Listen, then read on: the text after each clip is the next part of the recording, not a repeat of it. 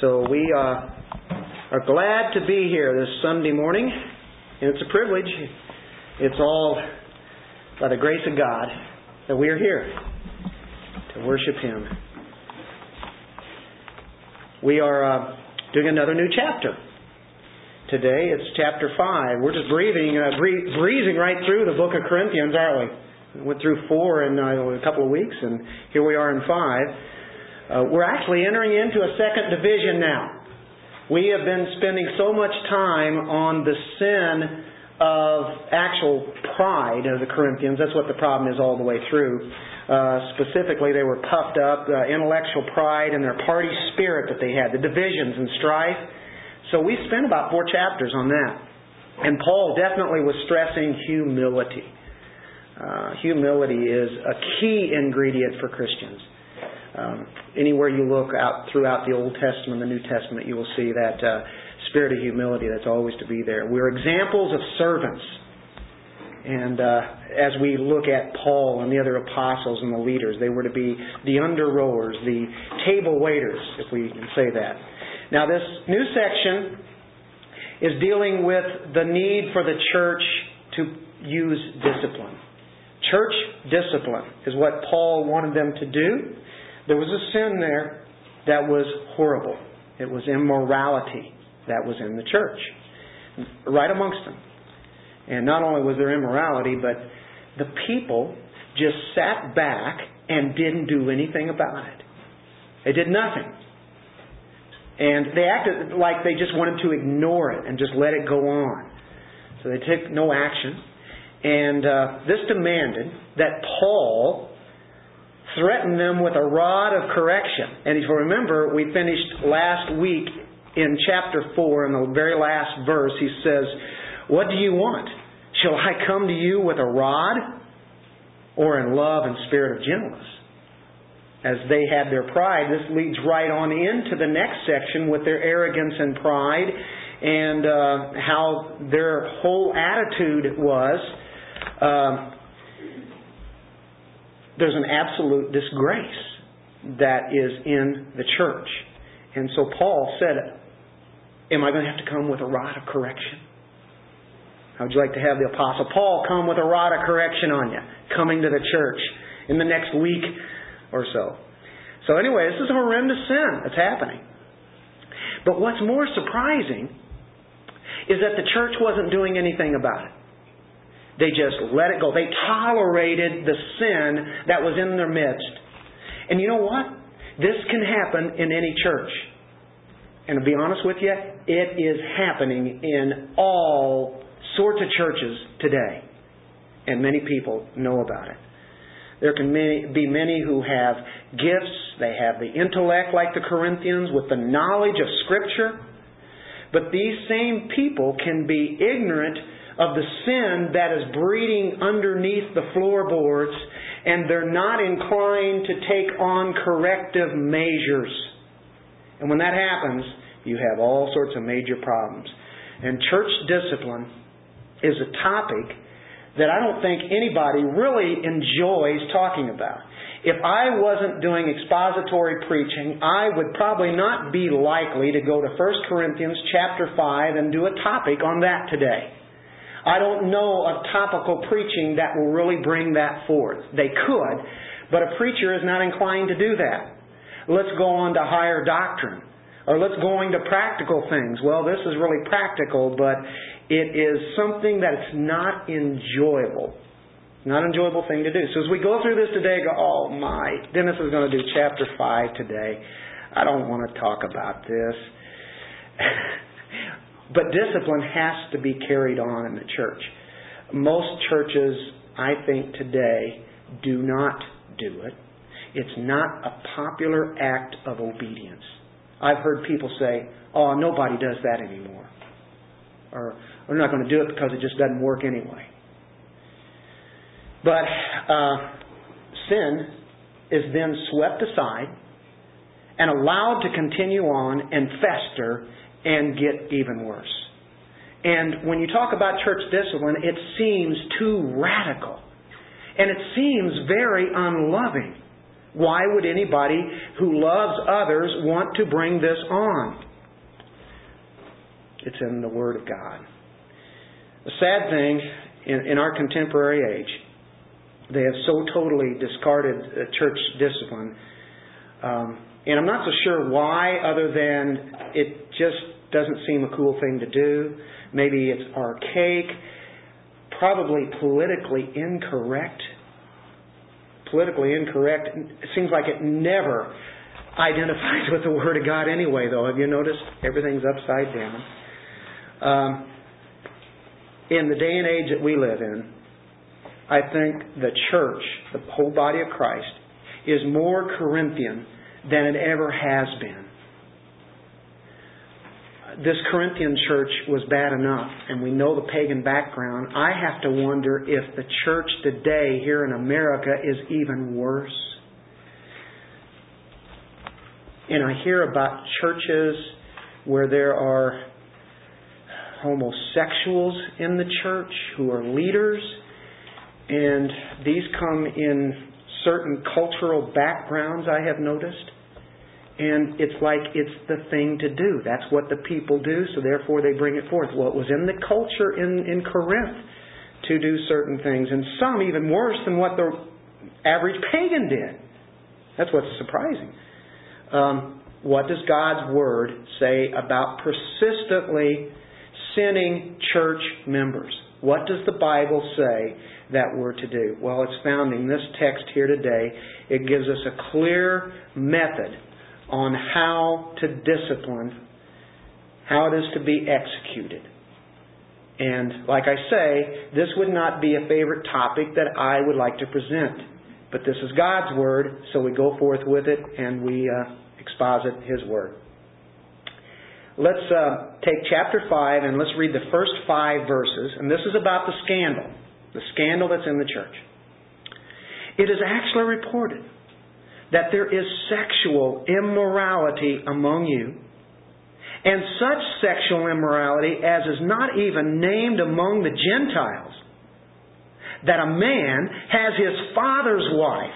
Exclamation point there in my version. And you are puffed up and have not rather mourned that he who has done this deed might be taken away from among you. For indeed, as absent in body but present in spirit, I have already judged, as though I were present, him who has so done this deed.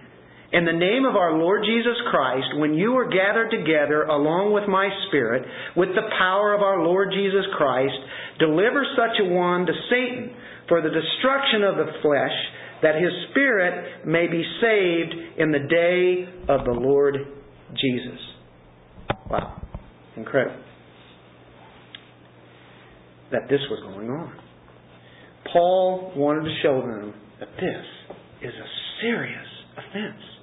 They weren't taking it as a serious offense. It was not to be tolerated whatsoever in the church. Now, the funny thing is, it was common knowledge. It wasn't that just one or two people knew about it. Everybody knew about it. Not only in the church, probably, but probably outside the church. It says in verse 1, it's actually reported that there is sexual immorality among you. It's actually reported. This is, is being told about. Everybody knows. News of this is just all over the place. Very well known. And the word for immorality there is that word porneia in the Greek, of where we get our English word pornography, which is running rampant today in the church and all over the world. It's a billion dollar industry. Anyway, it means any kind of illicit sexual activity. In this case, in Corinth at this particular time, it was that a man was having sexual relations with his father's wife.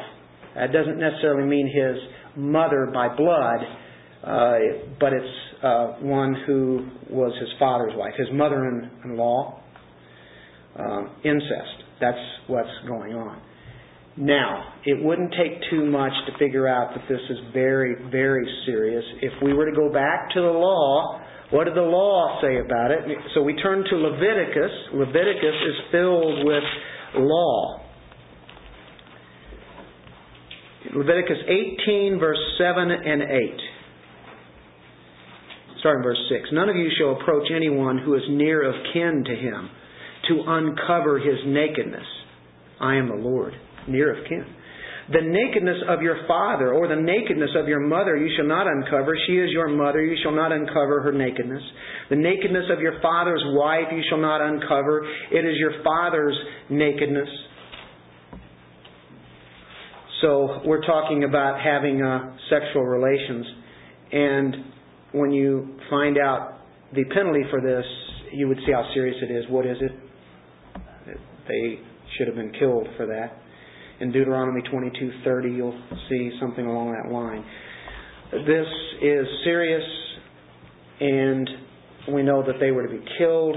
Corinthian church member had done something as it says here in verse 1 of chapter 5 of Corinthians. Not even named among the Gentiles. Gentiles didn't even do it. The pagans didn't even do what he did, for there was a law. Cicero had established a law not to have incest, sexual relations within the family like that. I mean, that's coming from not scriptural backing, although it's there, but they, they presented that forth. It's definitely not a good witness for the church, is it? That the Gentiles would say, yeah, you know what's going on in there? Well, verse 2 brings out something that's even more bothersome to Paul. He says, And you are puffed up. Now, they tolerated this sin. You, know, you remember that we've already seen that they've been puffed up. They're puffed up with arrogance, puffed up with uh, knowledge, is really what the idea is there. The knowledge is there, and they have their divisions and factions, and they're puffed up with what they know. And they're so, for one reason, they're so busy with having all this knowledge and, and in their position that, uh, in this particular group of people they're following, that they don't even really pay attention to. And another thing, uh, if it be brought up amongst them, they would just kind of ignore it. Uh, they're they're self-satisfied. They have a need of nothing, as far as they're concerned. They're not ashamed of this. And I have to wonder where is the shame today of all that is going on? Not in just in the world. I'm talking about in the church. It's just terrible. Maybe they were thinking, hey, we have Christian liberty. We can do whatever we want. We're saved, and so therefore we can do whatever. I think the arrogance that they had blinded them from what the truth of God's Word was, and so they start justifying this terrible, awful sin and start making it okay. And when a society is that way, the church is bound to go that way too, because it's not that bad. Everybody is doing it. And once that thought starts happening, then all of a sudden what used to be black and white is now not only fuzzy, but it's okay. Don't worry about it. And now you have in mainline denominations pastors who are having sexual relations with other women, other men, women are lesbians, and they're leading churches. I mean, it's all out of order, out of control. Mainline denominations who used to be very solid and sound. That's actually going on. Turn to Ephesians chapter 5, verse 3. I don't think anybody's really surprised, you know, when we say all these things that are going on. It's, that's why I say sometimes we can lose our shame because of that, though. And he says in verse 3, after he tells them to walk in love, but fornication, and that's our word porneia there, in all uncleanness or covetousness, let it not even be named among you as is fitting for saints. Now drop all the way down to verse 11. Don't let that even be named among you. And have no fellowship with the unfruitful works of darkness, but rather expose them. So there is arrogance. It has uh, they must expose it. They weren't doing it. And they were not even mourning over this. Verse 2, back to first chapter 5. You are puffed up, have not rather mourned that who he who has done this deed might be taken away from among you. You haven't grieved over this. People should be ashamed uh, of sin. And what happens if you don't grieve over the sin? Well, then what happens is that you'll eventually have a spiritual disaster where there is not repentance in the church. Then what happens is sin increases. It abounds more and it spreads infection all throughout the church. So we cannot tolerate sin, Paul is saying. And the responsibility not only falls on the leaders, but who else? Everybody. Everybody in the church is responsible for flagrant sin. Um, the purity of the church is threatened. So everybody is there to help keep the church clean. What about the discipline of this sin? We've seen it named, now we've seen that it was tolerated. Now Paul says that he judges them. It's obvious to him. They should be doing something about it. There's so much trouble in the churches of our land today because there's no rule. Um, they're not following the very word of God and the precepts that are taught clearly, like in 1 Corinthians chapter 5, Matthew chapter 18, other passages that uh, we'll be looking at. There's a scriptural obligation that we have to be obedient even in things that we don't like to do. Uh, there's a need for church discipline. So he says, remove him from the church. Remove him. That's quite an incredible thought. Let's, let's turn to our Matthew 18. We see the procedure.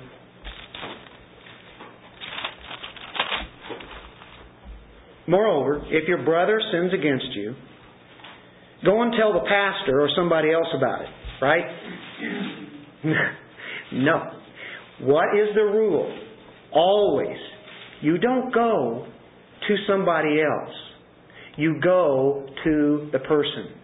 I don't know how many times that I have told people before, don't go to me first, go to the person. They're a brother and sister in Christ. If there's a flagrant sin or something that is really explicit. Now, if we go and dissect every little sin, uh, all of us will be out of the church and there will be no such thing as a church because we know we, we all sin. But there are particular sins that will affect the church.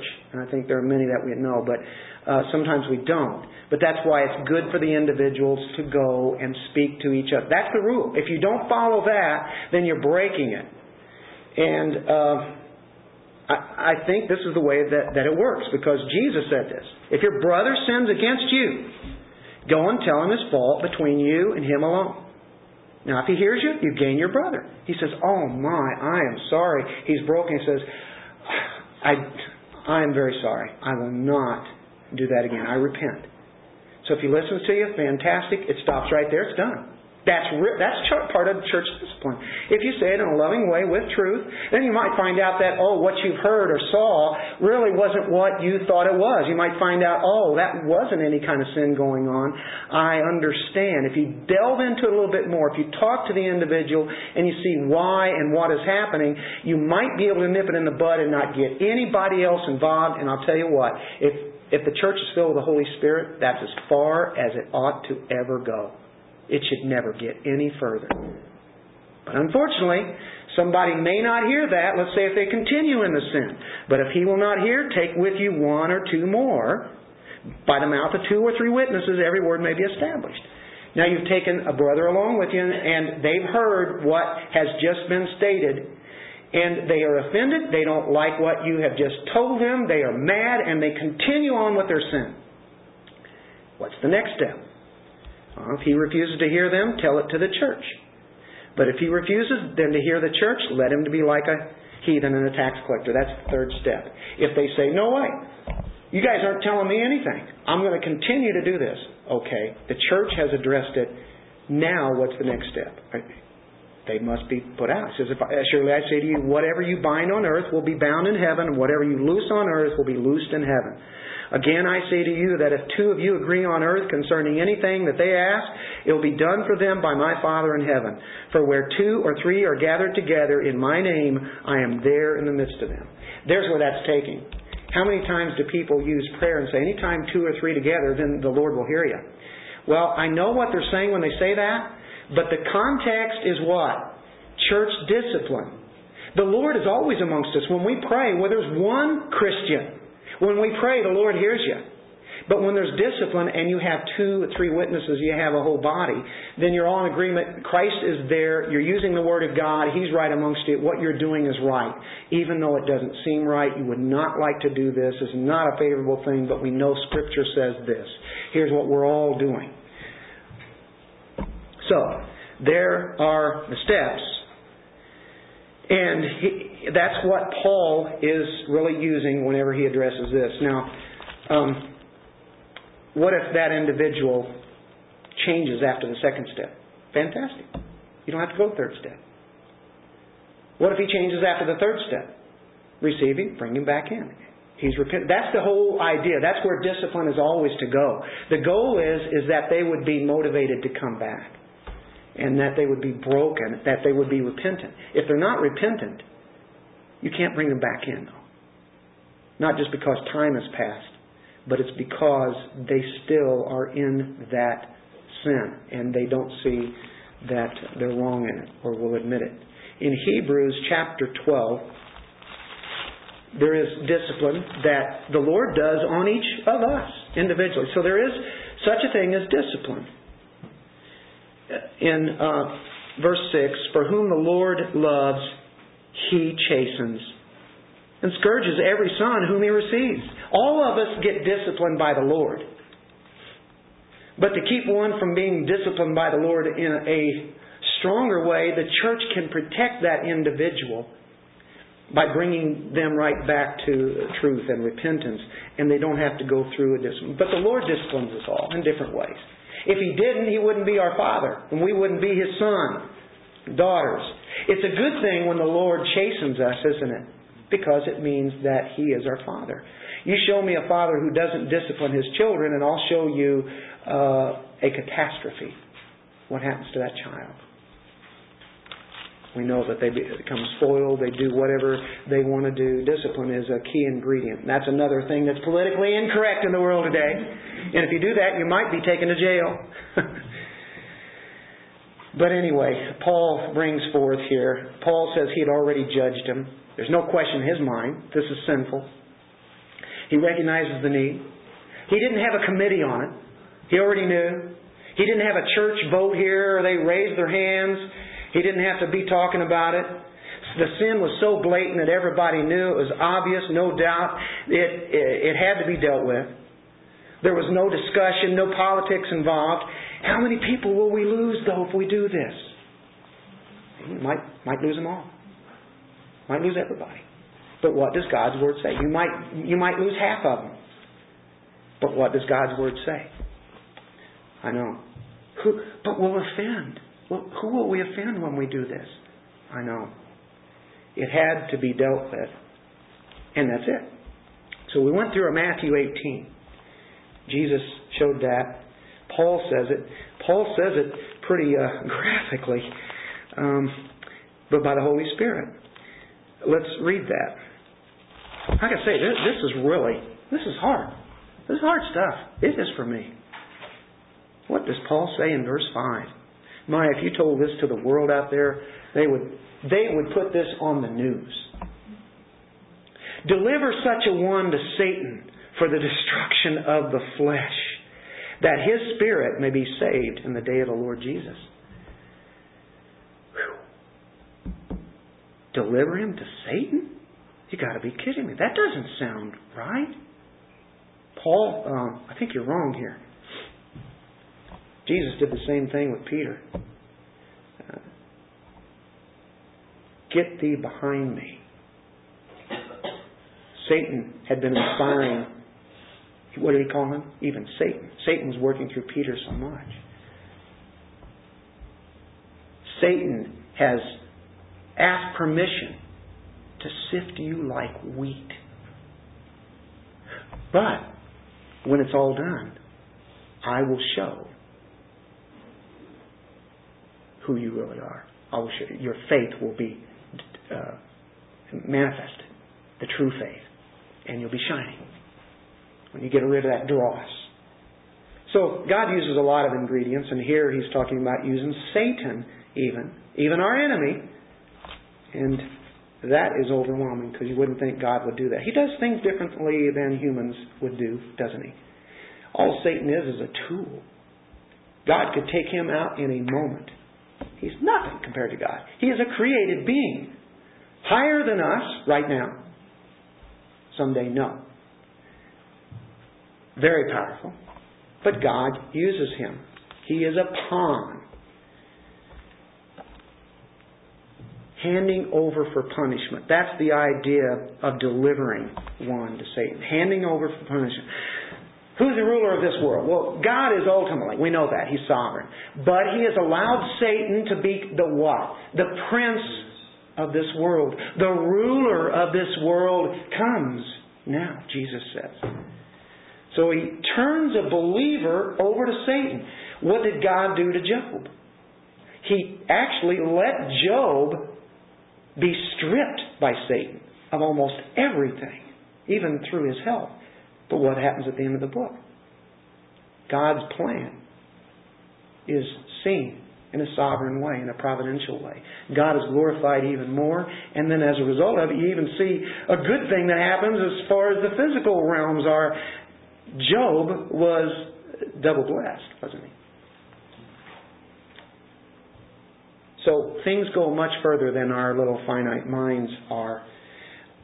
He lets Satan rule this world in a sense, and he has ones who have committed high treason against the Lord in the church. And he hands them, them him over and gets them out of protection and the care that the church has. Did you know that you are in a realm of protection in the body of Christ?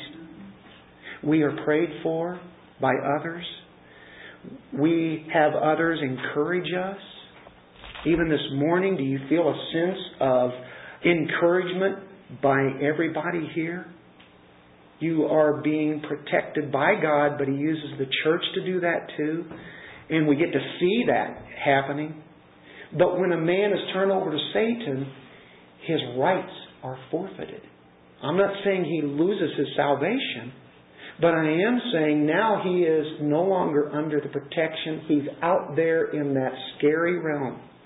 Look in 1 Timothy chapter 1 verse 20. This is not an isolated passage that we deal with. And it sounds very scary, doesn't it? Paul tells Timothy to fight the good fight of faith. He tells about a couple of guys that suffered shipwreck in verse 19, and then verse 20 names them of whom are Hymenaeus and Alexander, whom I delivered to Satan, whom I handed over for punishment, that they may not learn not to blaspheme. They were blaspheming. The Lord turned them over to Satan. Did you guys ever see that one before? 1 Corinthians 11, verse 30.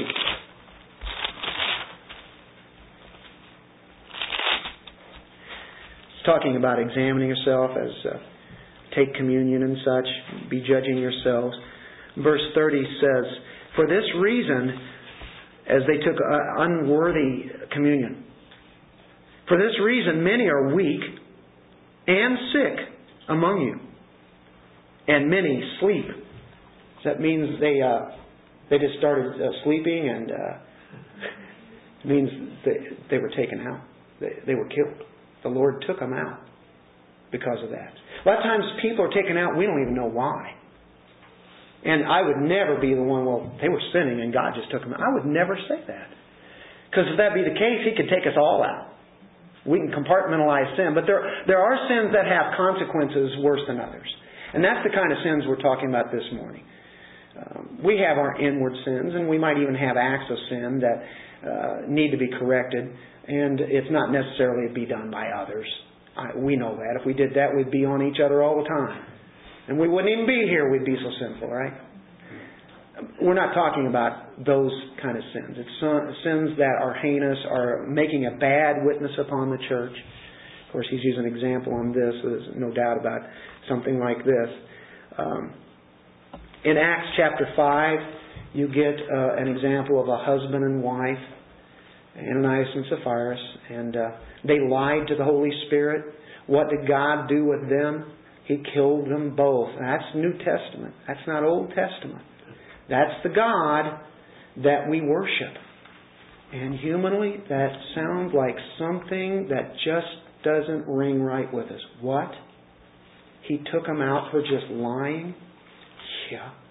Because it was going to infect that early church at the time. How many times does that happen today? I bet it still goes on. We don't know, and we're not the judge. We don't worry about it. But what about that destruction of the flesh that we find here in 1 Corinthians 5? The destruction of the flesh. Turn over to Satan for destruction of the flesh. The spirit might be saved. There would be destruction of the flesh in that the incestuous man would eventually die unless he repented of the sin. That he'd be that Satan would just go ahead and take him out if he does not repent. That's how serious it is. The body would be on the way to destruction in a special way of discipline that had been done. I think the thought here is for the man's own good. You're to put him out of the church, allow him to be put into the realm where and sphere where he's outside the church's protection, outside the church's prayers. Satan rules there, and that Satan may bring him down so far that the desires of the flesh that he had, he will no longer even want to even think about anymore. Right? You would recognize that this is horrible. I repent of this. I don't ever want to do this again. And so he comes back, repentant, restored to the church, and everything is wonderful. It's a beautiful thing when somebody's restored. Unfortunately, because of the cafeteria style of churches that we have, one gets disciplined and he goes to the next church. And without any question at all, the church accepts him, brings him in, says, oh, it must be that church over there. Maybe they need to inquire and go to the pastor or people there and find out what happened. Because I can guarantee you that person that goes there is going to say, that church over there is a hating church. They don't love, but he's not going to tell the truth. He's just going to say, here's what about them over there. And if he gets kicked out of that church, he goes to the next church, if he may. See, if he, if the churches would work together on this, like Scripture says, then they wouldn't have an option of going somewhere else and finding out. I would want to know where somebody came from. In this church, if somebody came in here, I would want to know, okay, you're moving from a different church. As much as I would want them, I would like to know why they left that church. And if I know it's a church that doesn't preach the gospel and they say they're here because they want to hear the word, I don't really have to delve into it. There's no use because I already know that maybe that church is not scriptural. You know, you don't know. There, there are different uh, things that can happen. Um, have to take each instance separately, but a lot of people just move on from one to the next to the next to the next. They just hop and move around, and that is never good. That never works out, and that's what a lot of people do. I, I would, if somebody was at a biblical church and they're moving just because they didn't like somebody, you know what? I would like to tell them, you know what? You need to go back to that church and make it right with that person because Matthew 18 says to go to that person and if there's sin there, let it be addressed. That's the way that, that Jesus said it. Why don't people pay attention to that? Well, do you think many people preach on Matthew 18? If you're preaching topically, you think you're going to go to that passage? Do you think you're going to go to 1 Corinthians 5 and preach that? No. Most Reformed churches that are biblical, they do practice this because it's biblical. So it, uh, you know, we're not alone in believing this, believe me, but uh, there's not as many doing it. So when we're gathered together in His name, look at this in verse 4. In the name of our Lord Jesus Christ. That sounds just like what Jesus said. Wherever two or three are you to gathered in uh, His presence, when you're gathered together along with Spirit, with the power of our Lord Jesus Christ, His power is there among you. He says, whatever action you take, Jesus will be in agreement with. He says, I agree with what you're doing. Paul is saying in that, and I want to deliver one as to Satan. Jesus is in agreement with that. Uh, Paul is putting his stamp on it right here. Jesus puts a stamp on it, and uh, they're delivering this one to Satan. That uh, Satan uh, is going to be an instrument that God will use. And the whole reason for all this is found in 2 Corinthians chapter 2, verse 5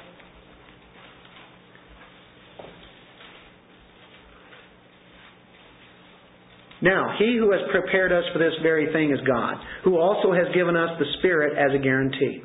So we are always confident knowing that while we're at home in the body, we're absent from the Lord, we walk by faith, not by sight. We're confident, yes, well pleased, rather to be absent from the body and to be present with the Lord. Therefore, we make it our aim. Wait. That is not the one I wanted. I am so. Isn't that a great verse? I hate to stop in the middle of that. I don't know why I did that. I think I did. It's chapter 2, verse 5. But if anyone has caused grief, he has not grieved me, but all of you to some extent, not to be too severe. This punishment which was inflicted by the majority is sufficient for such a man. So that on the contrary, you ought rather to forgive and comfort him, lest perhaps such a one be swallowed up with too much sorrow. Therefore, I urge you to reaffirm your love to him. For to this end I also wrote, that I might put you to the test whether you are obedient in all things. Now, whom you forgive anything, I also forgive. For if indeed I have forgiven anything, I have forgiven that one for your sakes in the presence of Christ, lest Satan should take advantage of us, for we're not ignorant of his devices. Because it goes on too long, that, that person does not repent, you don't bring them in. But they repent, Bring them back in. Forgive them. Uh, do you forgive without repentance? No. And that's the question that I have asked people down through the years when this has been practiced. It's not been much, but when it has, and whenever they've been approached by me or somebody else, and they uh, are not willing and ready to uh, ask forgiveness, to repent of the sin, we can't bring them in. But if they are, then it doesn't matter what you think of them. What do you do? You bring them in. Uh, Galatians chapter 6 talks about that. Just before Ephesians. Galatians 6, verse 1. So here's the balance of it all. Brethren, if a man is overtaken in any trespass, if he's doing some kind of sin here that's really bad, you who are spiritual, you who are leaders, no, who is, who is a spiritual person? One who's filled with the Spirit. One who's filled with the Word of God. It's any member of the church. You who are spiritual. Restore such a one in spirit of gentleness, considering yourself lest you also be tempted. Bear one another's burdens, and so fulfill the law of Christ. So if you can make peace with them, and uh, you, you deal with the spirit of gentleness, and they desire to get things right, then there's the whole motive being fulfilled. There's the whole process of how it works. Restore. Now, we do the exhortation to purity. And that's verses 6 through 8 in chapter 5.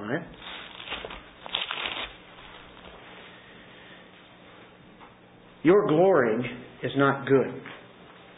Do you not know that a little leaven leavens the whole lamp, lump?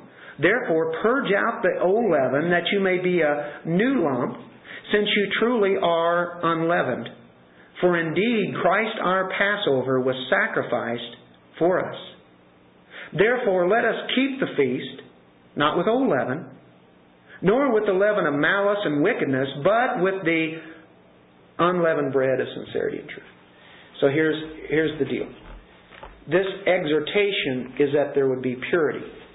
Leaven, he says, uh, don't you know that a little leaven leavens the whole lump?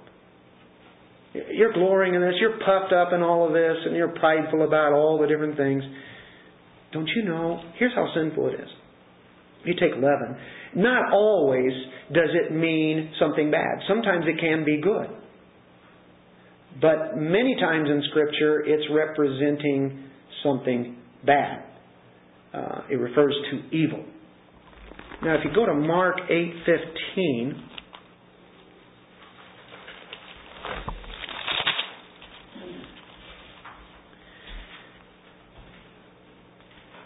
Jesus charged them, saying, Take heed, beware of the leaven of the Pharisees and the leaven of Herod. Their whole way of living, teaching, what their thoughts are. He says, Beware of that. Now, that would be evil, wouldn't it? So it's logical. If you bring in a little leaven in this context here, and you put it in the dough, it's going to fill the whole loaf of bread, right? a good example that he that he uses here. And if you bring a little bit of sin into the assembly and you allow that sin to grow, it's logical that it's going to filter right on through and affect people in the church, right? People will say, well, if they can get away with it, then I can get away with it. It's growing. It's abounding. So he says, purge it, as he says in verse 7. Purge out this, the word is ekkathero. You ever heard of a catharsis? Some of you have probably heard of that word. It means to clean out. A cathartic, a cleaning, a purifying. And the word ek is like exit, out. To clean out that sin. Paul is using the analogy of the Old Testament, found in Exodus. Ah, you guys remember this book? Not too long ago, we were in this book, weren't we? So we, we returned back there and we remember as the people were going to be led out of Egypt, as they had been in bondage, the night before, Jesus instructed them about unleavened bread. They were to have a feast of unleavened bread. Um, chapter 13, verse 3 says this And Moses said to the people, Remember this day in which you went out of Egypt, out of the house of bondage. For by strength of hand the Lord brought you out of this place. And then he says this line here No leavened bread shall be eaten. That's what they always ate. And then he says, For like a week, I don't want you to eat any leavened bread. If you drop down to verse 7, he says, Unleavened bread shall be eaten seven days, and no leavened bread shall be seen among you, nor shall leaven be seen among you in all your quarters. Every place you look is to be purified. Now, he's saying, I want you to remove everything of life out of you. Whatever that you see to be sin, purge it. Take it out. And that's an individual thing. You know, it starts with ourselves. He's saying, well, there's sin in the church. You want to take that out. But I think if we all were doing this, then there would never be any need for church discipline, would it? Any sin that's there. Um, and then he says, and, I'll go on further with that in a moment about that, that cleaning and purifying. Um, he says, Therefore, purge out the old leaven, that you may be a new lump. Since you truly are unleavened, you are now unleavened. You've been cleaned out. For indeed, Christ our Passover was sacrificed for us. So now he takes it all the way back to Exodus and says, Christ our Passover. So now here's where the Passover comes in the fulfillment of it. We live in a Passover time in the sense that Christ is our Passover. He has been the Lamb that takes away the sin. So we turn back to Exodus chapter 12, just the chapter before the 13, right? And look in verse 15, and you'll remember this. Seven days you shall eat unleavened bread. On the first day you shall remove leaven from your houses. For whoever eats leavened bread from the first day until the seventh day, that person shall be cut off from Israel. I think that is something to listen to. If you don't do this, you're going to be out. You're going to be outside the protection and cover of the Israel. Um, you won't you won't be able to be worshiping on the first day there should be a holy convocation, and on the seventh day there should be a holy convocation for you. No manner of work shall be done on them, but that which everyone must eat, that only may be prepared by you. So you shall observe the feast of unleavened bread. For on this day I will have brought your armies out of the land of Egypt. Therefore you shall observe this day throughout your generations as an everlasting ordinance. You'll continue on to do this. Our Passover was sacrificed for us. It's not those little lambs anymore. It's the Lamb of God. He's talking about Exodus here, and what Paul is saying in this beautiful illustration is that the church of Jesus Christ today is our household. We, we live in Christ. He lives in us. What the Jews did on the night before the Passover, they were to go to the place where leaven was kept. And they were to scrub it clean of all leaven. You weren't to have one little granule of leaven there. Nothing whatsoever. Now, we've talked the Passover many times, and that would be the first part of the Passover. We'd talk about the cleaning of it. And uh, so, you know, they, they go to the kneading trough where the dough was all kneaded, and they were to scrub it and sweep it and scrape every last bit of leaven there. Be no leaven on, on the, on the, in the cupboard. They were to light a candle and go into every corner and crevice of that household and to see if there was any kind of leaven crumbs there and get it out.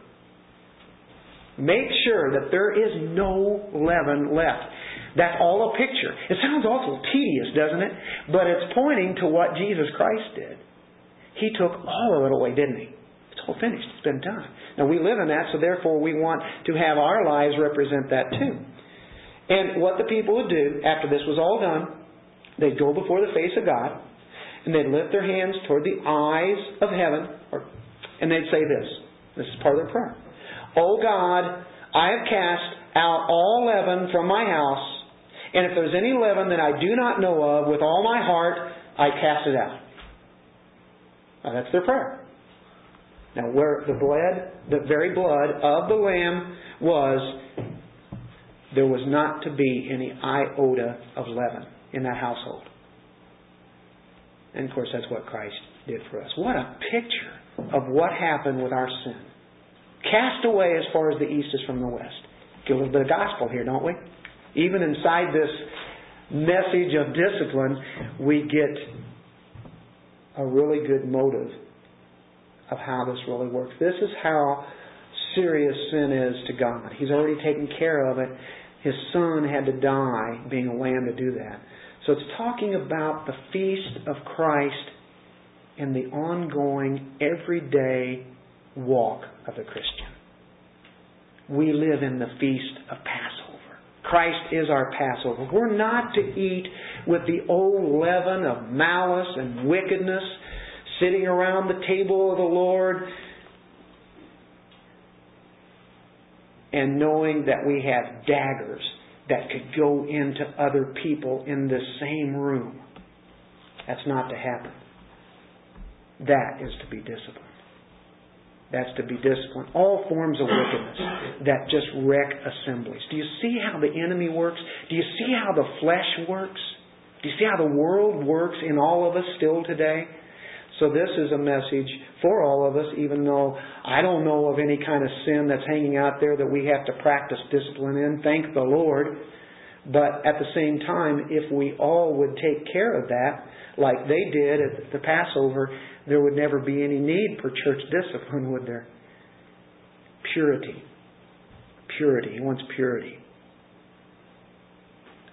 the unleavened bread of sincerity and truth, removing the impurities that contaminate, that corrupt, that uh, bring on this disease. And that's the assembly or the church that God will use that's pure.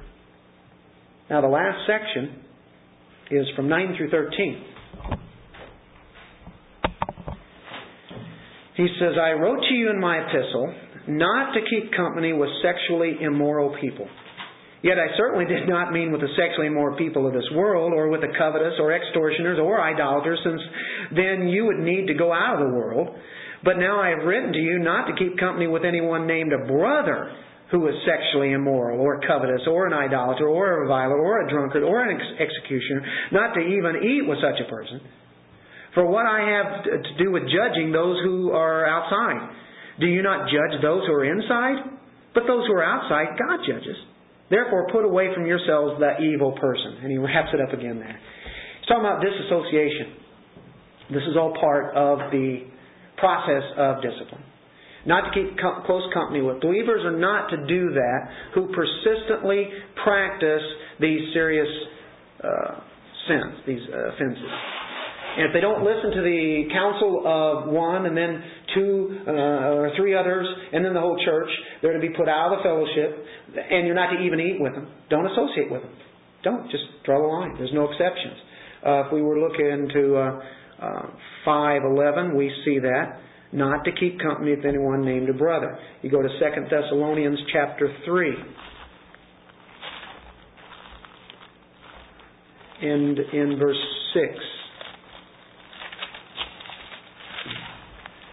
Through 15. When we command you, brethren, in the name of our Lord Jesus Christ, that you withdraw from every brother who walks disorderly and not according to the tradition which we received from us.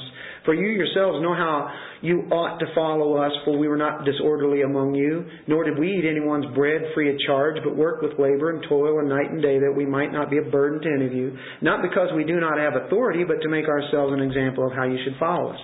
For even when we were with you, we commanded you this If anyone will not work, neither shall he eat. For we hear that there, is some, there are some who walk among you in a disorderly manner, not working at all, but are busy bodies. Now those who are such we command and exhort through our Lord Jesus Christ that they work in quietness and eat their own bread. So he's uh, saying don't even eat with. Um, I think he's saying if there's one drop of foul water, it can contaminate a whole reservoir of the pure water. And it's not that that individual is going to lose his salvation because if he really is a true believer, God will keep him. God might take him out physically, but spiritually he is still uh, he's still a Christian. Uh, the the pain here is to drive the sinner to repentance. That's that's the whole idea. What the church did was stop fellowshipping with the unbelievers. That's what Corinth did. They went out and said, Oh, okay, we're not going to associate with all these people who are wicked out here. They're unbelievers and they're sexually immoral and they're covetous and they're extortioners and idolaters. We're not even going to be seen around them and we're going to totally remove ourselves over here in the corner uh, because we're not going to associate with the world. Well, if that be the case, then we all have to get out of the world because that's impossible, isn't it? He's not saying disassociate with those because how else would we be able to give them the truth? Now, he's not saying, hey, go out and sin with them or get yourself in a situation that would make, make you uh, have a, a thought of sinning. But if we are there with them as a motive to be able to bring truth to them, to give them uh, truth, that's what it is. It's not a sin to hang with an unbeliever, especially if your motive is to bring them to Christ if you'll get that opportunity. And you won't always get that opportunity this time or the next time or the next time. But pray that you would get the opportunity. And if it does come, then by all means use it in the correct time and, and the Lord leading. Um, so Paul didn't mean for them to get away from the world, uh, have to leave the planet. Sin outside the church is not nearly as dangerous as sin in the church. And it's a good witness to the world, especially if we have such a love that we operate the way that it should be. Uh, Jesus prayed um, something like this. In John 17, verse 15, in that great prayer for us, what an intercessory prayer. Verse 15, I do not pray that you should take them out of the world, he's saying to the Father, but that you should keep them from the evil one. You're, they're still going to be in the world, right? Um, verse 18. As you sent me into the world, I also have sent them into the world. Why are we sent into the world? To give the gospel. That's a big reason why we do what we do. Matthew 5, 13 through 16. A little bit of evangelistic encouragement here. You are the salt of the earth. You guys, us, we are the salt of the earth. Whole body of Christ. But if the salt loses its flavor, how shall it be seasoned? It is then good for nothing but to be thrown out and trampled underfoot by men. It's, it's not of any worth. You are the light of the world, or the salt, or the light. A city that is set on a hill cannot be hidden, nor do they light a lamp and put it under a basket, but on a lampstand, and it gives light to all who are in the house. Let your light so shine before men that they may see your good works and glorify your Father in heaven. Let your light be turned on. Let your life be a witness. And who knows? You might get the opportunity to even speak it out and to use that mouth, and that's even greater. So called brother is called this, back to 1 Corinthians chapter 5, as we finish up here. He's called a so called brother. Did you notice that?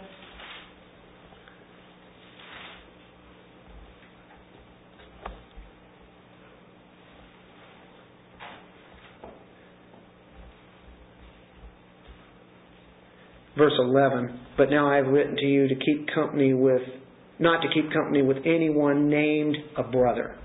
If a person professes to be a brother and sister in Christ, and sometimes you may not even know, you might even have your doubts about them.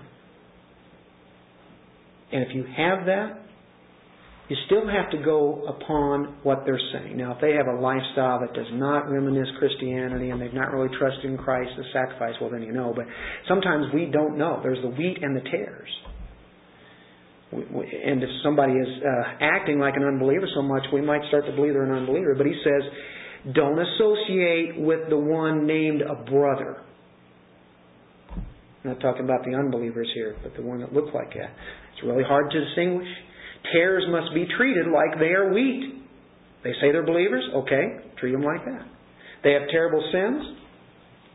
Flesh is very present in all of us. We know that. We battle, we struggle with sin all the time. People can look like unbelievers. We can look like unbelievers. But truly be believers. And not excusing sin, we see how serious sin is by this text here today. But believers can act like unbelievers who are outside the kingdom. They can look just like them. Withdraw from them, from that particular brother. But who he says to judge are the ones on the inside. We know that there are already unbelievers out there, and we know that they have all sorts of sin. And some of the worst kind of sin. The unbeliever. We shouldn't be surprised. They're going to do what is their inclinations. That's what they do. They do that best. They're not converted. Don't expect them to be like a Christian. They will never be that way unless they have been changed by God. So don't ever be surprised what an unbeliever does. No matter how wicked and terrible it is, realize that they're only doing what their nature does. Remember the depravity of man? We are to be a witness to the unbeliever, though. We're not to judge them we have to judge in the sense, okay, I'm making a decision here. I'm discerning that guy's not a believer. He doesn't even say that he is, so I know he's not a believer.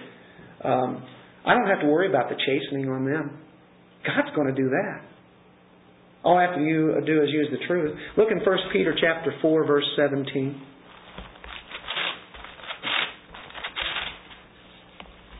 For the time has come for judgment to begin where? At the house of God. And if it begins with us first, what will be the end of those who do not obey the gospel of God, who are not believers, right? Where does it start? In the church, in the body. Deuteronomy 17:7 relates to that. We have to remind ourselves that everyone falls into sin. We we all fall short. The church is a hospital. We're a hospital for the sick. We're all sick. We were dead one time. He changed us, but we still sin, don't we? We, we have a need. We, we have a need for God's grace. Have you guys experienced God's grace this morning? Have you experienced God's mercy? Have you experienced it? Well, I hope so. This is a hard message. And it may not be anything that we can use right now, and I hope not, and hope we don't ever have to use it. But if, if it be done, we see that it, it honors God. We don't discipline everybody for little things. Like I said, we'd all be kicked out. But the obedient sinner who is a believer, who now becomes obedient, he recognizes his sin. And he hungers and he thirsts for righteousness. He confesses it, and somebody doesn't have to mention it. Isn't that the way it really is supposed to work? If we're all looking at ourselves and our own sin, you don't have to go picking up the covers of other people because you will find sin on people. And you can find, you don't have to look too hard. You don't have to look too hard for me.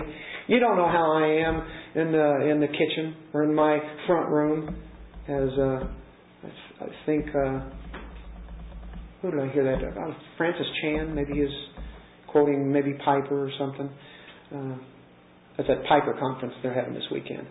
By the way, while I'm thinking about good advertisement, you go on the internet. Some of those are already up. Uh, all day yesterday is up, and they'll probably have Piper's address uh, that closes out today. That'll be up, and they'll eventually have videos for those, but they do have the audios, and you can read their notes there with it too. So you go on to desiringgod.org and go on there and uh, get a treat, be fed, and it's fantastic stuff. But the thing is, you know, we all sin where people never see it. We have it right here. It never gets out of our mouth. Sometimes it gets out of our mouth. So we say things and we might even take some actions that other people see that nobody else in the church sees.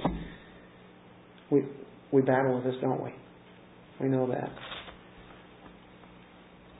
But we want to repent. And that's what it is, repenting and confessing. Uh, when somebody is warned and they persist in it, they don't see it as sin, it has to be dealt with. They're to be prayed for and that they would make it right to live a pure life. You know what an obedient church does? It glorifies our great God. It, uh, it keeps itself pure. And it acts upon the very Word of God that says right here that's so clear. Why aren't people doing that? Why aren't people really starting with their own selves? Let's pray.